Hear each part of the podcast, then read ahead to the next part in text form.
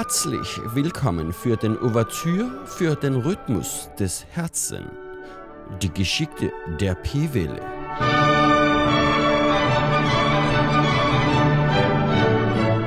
Eller bare på dansk, velkommen til Hjerterytmens begyndelse, historien om P-takken.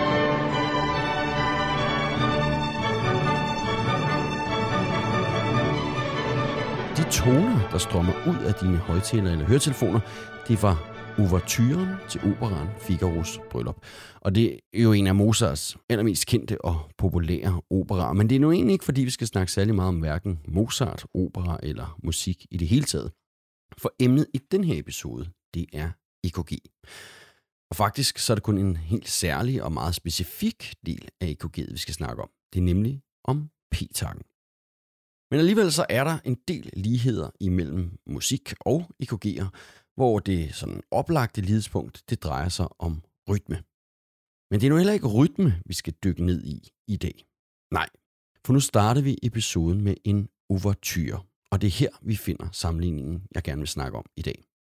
For ouverture, det er fransk, og det betyder åbning eller begyndelse, og man benytter typisk ordet i forbindelse med et stykke musik, som spilles som en introduktion til en opera, for eksempel. Så sammenligner man de forskellige elementer i en hjerterytme med en opera, så er P-takken hjerterytmens ouverture, altså begyndelsen eller starten på hjerterytmen. Og grunden til, at jeg rigtig gerne vil bruge opera som indgangsvinkel til episoden her, det er, at opera, det er jo en fortælling om en eller anden historie. Og jeg vil rigtig gerne fortælle P-takkens historie, for det er en historie, der er værd at kende, og den er værd at lytte til. Med den her lidt kringlede intro, så endnu en gang rigtig hjertelig velkommen til FOMEDIK podcast med episoden Ouverture für den Rytmus des Herzens, die Geschichte der P-Welle, eller Hjerterytmens ouverture, historien om P-takken.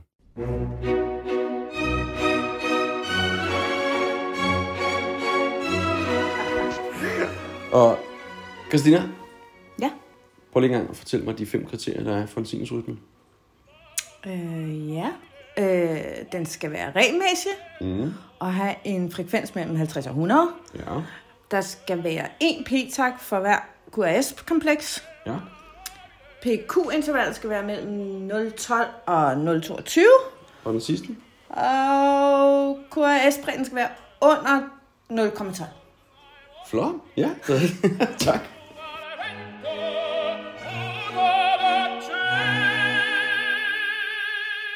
Den her ramse, den har vi vist alle sammen tærpet igen og igen for at kunne enten recitere den til en eventuel eksamen, eller til en instruktør eller mentor, eller simpelthen bare for at prøve at banke den ind i hovedet på en selv, så man kan huske den, når nu man skal kigge på et E K G. Og der er ikke noget galt med den her ramse eller de her fem punkter, for det er jo fuldstændig korrekt, men gud, hvor er der dog bare meget mere til at analysere et E K G, end bare de her fem punkter. Og noget af det, jeg har været særlig interesseret i gennem en årrække, det er punkt nummer tre. Der skal være én p-tak for hver Q S-kompleks. Hvor mange af os har ikke blot kigget sløvt hen over udprintet og konstateret, at jo, der er en p-tak før hver Q S-kompleks, og så har vi så skyndt os videre til P Q-intervallet og forsøgt at huske, om hvor mange små tegn er det nu, nul komma tolv og nul komma toogtyve sekunder nu egentlig er. Men når du har lyttet den her historie om p-takken færdig, så vil du forhåbentlig give den al den kærlighed og opmærksomhed, som p-takken fortjener.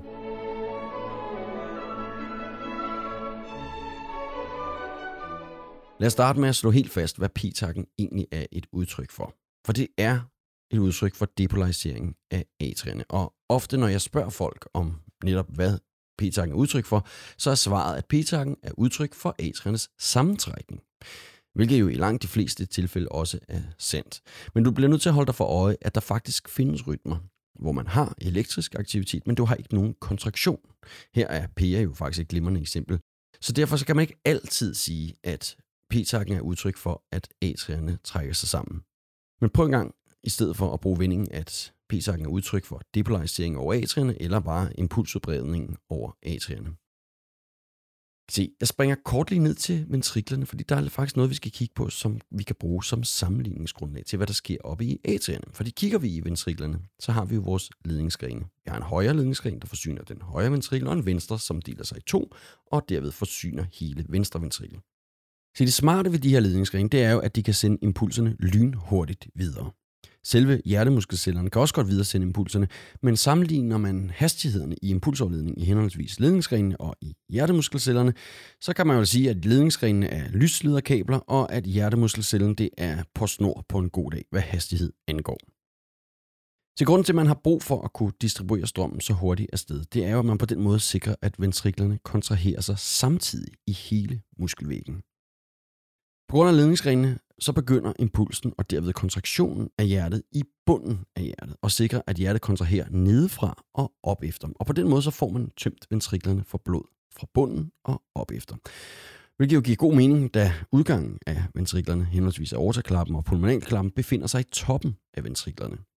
Havde man ikke ledningsgrenene, så ville ventriklerne trække sig sammen op i A V-knuden som det første sted, hvor impulsen jo starter, og så derefter trække sig sammen sådan lidt mere let og vilkårligt i takt med, at impulsen bredte sig igennem ventriklerne. Men den slags sammentrækning, den kan vist bedst beskrives som, hvis du trykker midt på en tandpastatube frem for i enden af den. Ja, noget kommer jo ud af tuben, men du tømmer den jo ikke helt rigtigt. Så grund til, at jeg nævner ventriklernes ledningssystem i en episode, som egentlig skal handle om atrierne og om p-takken, det er, fordi de fleste er jo godt er bekendt med, at de her ledningsgrene de findes nede i ventriklerne og hvad deres virkning er. Men der er måske en del af jer, som ikke også ved, at der findes ledningsgrene i atrierne, og faktisk så findes der hele fire af slagsen. Tre internodale trakter eller internodale ledningsgrene, og så en fjerde ledningsgren, som vi kalder for Bachmanns bundt. De tre internodale ledningsgrene, de har deres udspring fra sinusknuden, og så løber de i tre forskellige retninger ud over det højre atrie. Men de ender alle sammen nede ved A V-knuden. Så brækker man ordet internodal ned, så betyder inter imellem, og nodal betyder knude. Så altså internodal betyder imellem knuder. Bachmanns bundt løber fra sinusknuden, og så ender det blindt i et mindre Purkinje-fibernet i det venstre atrie. Så formålet med de her ledningsgrene, det er jo sikkert, at atrierne kontraherer simultant, fuldstændig ligesom ledningsgrene i ventriklerne har til formål.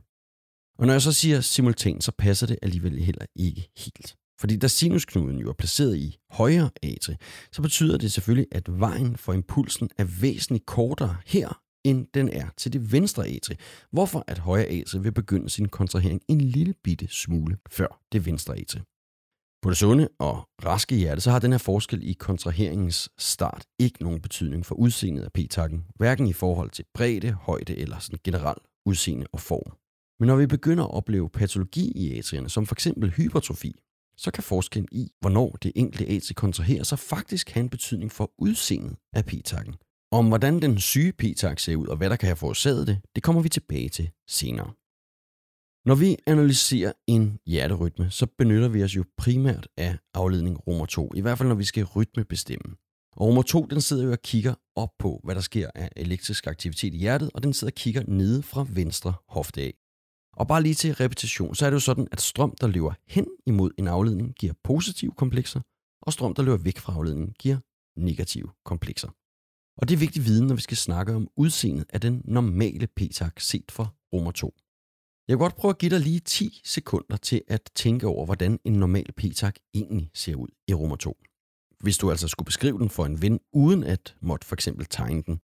Så hvor høj er den egentlig? Hvor bred er den? Og hvordan er dens generelle form? Er den positiv, negativ? Eller hvordan ser den egentlig ud? Og i mellemtiden, mens du tænker, så giver jeg dig en anden fantastisk ouverture.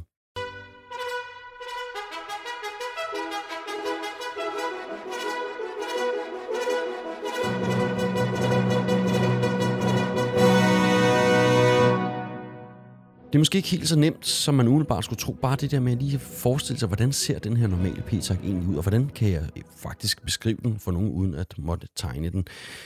Men den normale p-tak i romer to, ja, vi kan starte med at sige, at den er i hvert fald positiv. Det vil sige, at strømmen jo altså hen mod den afledning, altså oppe fra din højre skulder og ned mod venstre hofte, det er i den retning, strømmen bevæger sig. Så den er altså positiv. Den er blød, den er buet, og den er symmetrisk. Og så har den en maksimal bredde på nul komma tolv sekund og er under to komma fem millimeter høj. Den er ofte en smule bredere, end den er høj. Og den her form, som billedligt bedst kan beskrives som en citronmåne, som du har stillet på højkant, ja, den kan selvfølgelig variere en smule både højde og længde. Men årsagen til den her form, den kræver en lidt nærmere forklaring.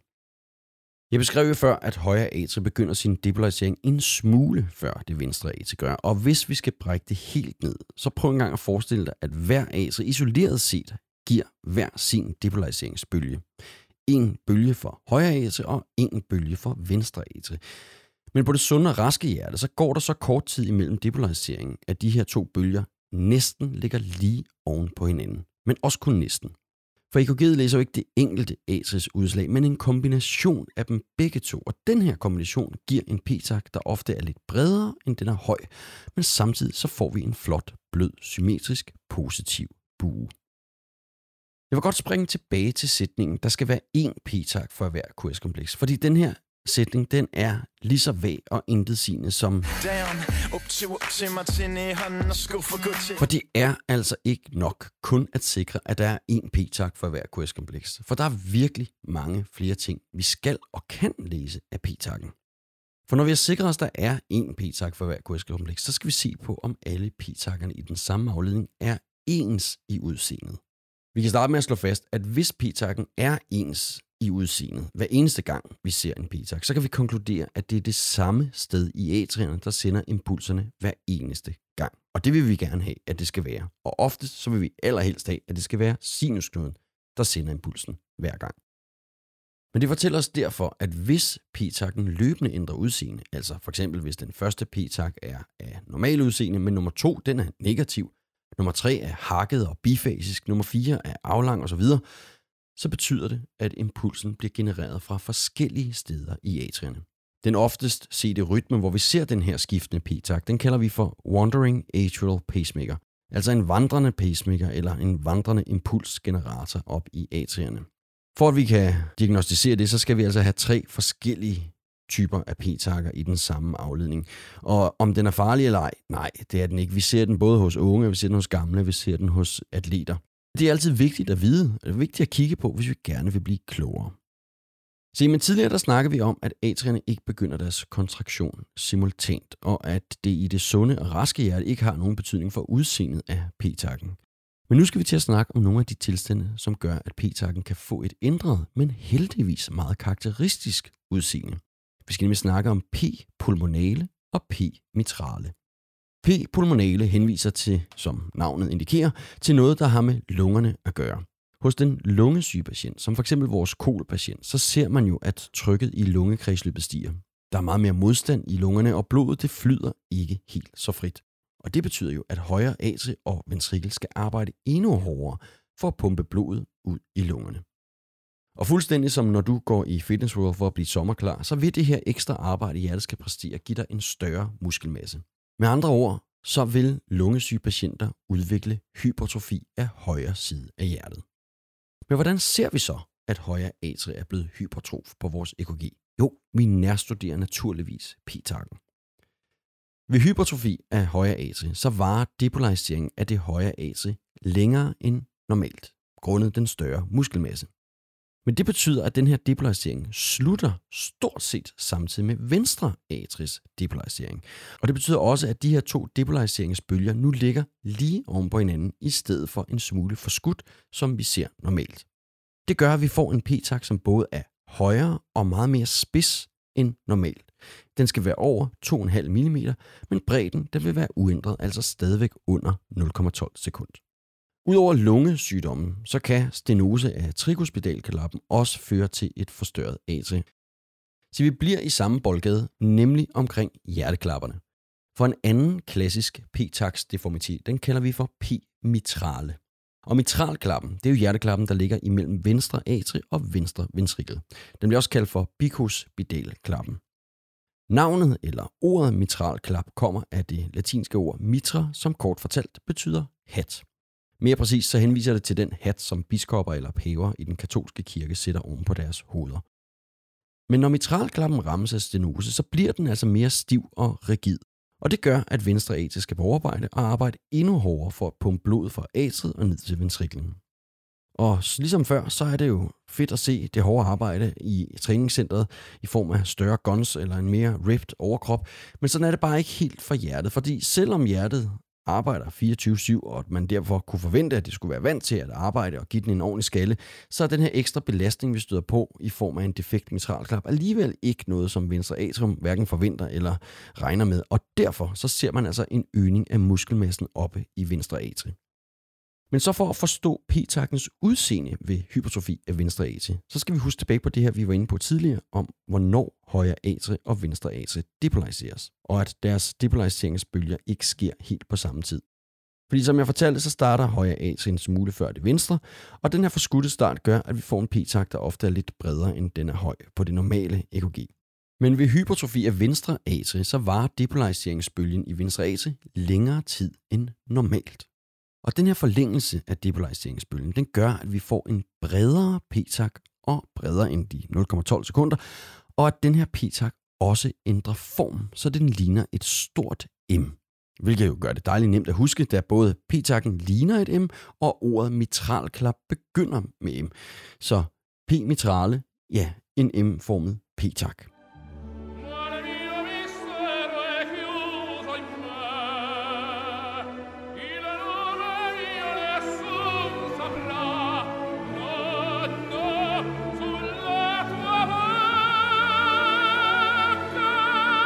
Jeg vil gerne her, inden vi runder af, opsummere, hvad jeg mener, du bør kigge efter, når du går på jagt efter p-takker. Selvfølgelig så skal du se efter, om der er én p-tak for hver Q S-kompleks. Det siger vores femtrins raket eller femtrins ramse også jo. Men vi vil også gerne have, at du kigger rigtig grundigt på den og ser efter dens udseende. Vi vil gerne have, i rummer to i hvert fald, at den skal være positiv, rund, buet og symmetrisk. En anden fed afledning, der er at kigge efter p-takker i, det er vores V et. Her kan du sagtens forvente, at en normal p-tak, den er enten bifasisk eller decideret negativ, og det er også helt okay. Tilbage i rummer to, hvis du kigger på p-takken, er den høj og spids, så er der tale om p-pulmonale, altså hypertrofi af højre atrie, det vi ser hos vores klassiske kol-patienter. Er den længere end forventet, altså over de her nul komma tolv sekunder, og M-formet, så kalder vi den p-mitrale, som jo så betyder, at mitralklappen ikke helt fungerer på grund af stenose. Vi er ved at være til vejs ende i den fantastiske historie om p-takken. Fordi p-takken, det er en god historie, der fortæller dig rigtig mange ting om patienten. En historie, som ofte bliver overset eller negligeret. Men måske kan man også godt sige, at p-takken og viden om den, det er jo ikke noget, der decideret redder liv. Men hvis du alligevel har lyttet med så langt som nu, så formoder jeg, at det er fordi du, ligesom mange af os andre, har et brændende ønske om at blive dygtigere og få det her grundlæggende teoretiske niveau, som gør, at du kan træffe de rigtige sundhedsfaglige beslutninger, når det så endelig spidser rigtigt til. Med andre ord, så vil du gerne være bedre til det, du laver, og det har jeg den dybeste respekt og forståelse for. Så tak til dig for at være med så langt. Jeg håber, at næste gang du kigger på E K G og tænker på femtrins opskriften, som du har lært, at når du så kommer til punkt nummer tre, en p-tak for hver Q S-kompleks, tænker en p-tak af normal udseende for hver Q S-kompleks. Og at hvis den ikke er normal, så vender du tilbage til den, når du har sikret dig, at patienten ikke dør lige om lidt. Episoden den er lige ved at være færdig, men jeg vil godt slutte af med at give dig en gave. Ikke en sundhedsfaglig eller teoretisk gave, men en gave, som jeg er sikker på, at du vil kunne mærke helt ned i din dejlige lille mavse. For jeg vil godt slutte episoden her af med en af de smukkeste opera-arier, der nogensinde er komponeret. Og som vi indledte episoden med, så slutter vi også med et stykke musik fra Figaro's bryllup. Historien i Figaro's bryllup, det er en fuldstændig vanvittig og indviklet fortælling, men kort fortalt, så handler den om Figaro, der gerne vil giftes med Susanna. Desværre så er Susanna så smuk, at hun også har fanget den dumme greves opmærksomhed. Og greven, han er en kæmpe player, som boller rundt på godt og ondt, og dum som han er, så skriver han også sine erobringer ned på et stykke papir, og så sender han dem til Gud og hver mand. Grevens kone, for idioten er naturligvis gift i forvejen, klassisk redder i øvrigt, men grevens kone, altså grevinden, hun finder et af de her breve, og så deler hun grevens erobringer med Susanna, som så siger øv, og så går hun tilbage til Figaro. Og det er den her oplæsning af breve imellem grevinden og Susanna, I kan glæde jer til at høre her. Jeg hedder Karl Høgh. Det her, det var ouverturen til hjertets rytme. Det var historien om p-takken. Slutligt så vil jeg bare lige sige en kæmpe tak til FOMEDIKs gode ven og primære romdistributør Maximilian for at hjælpe til med den tyske indledning. Jeg er ikke helt sikker på, at det var nødvendigt at gøre det på tysk, men det var i hvert fald sjovt at lave. Alle referencer og shownoter, dem kan du finde på bloggen. For de af jer, som ikke gider at høre mere, så er det naturligvis helt okay bare at slukke nu. Men for alle jer andre, så har I noget rigtig lækkert i vente. Rigtig god fornøjelse. Vi høres ved.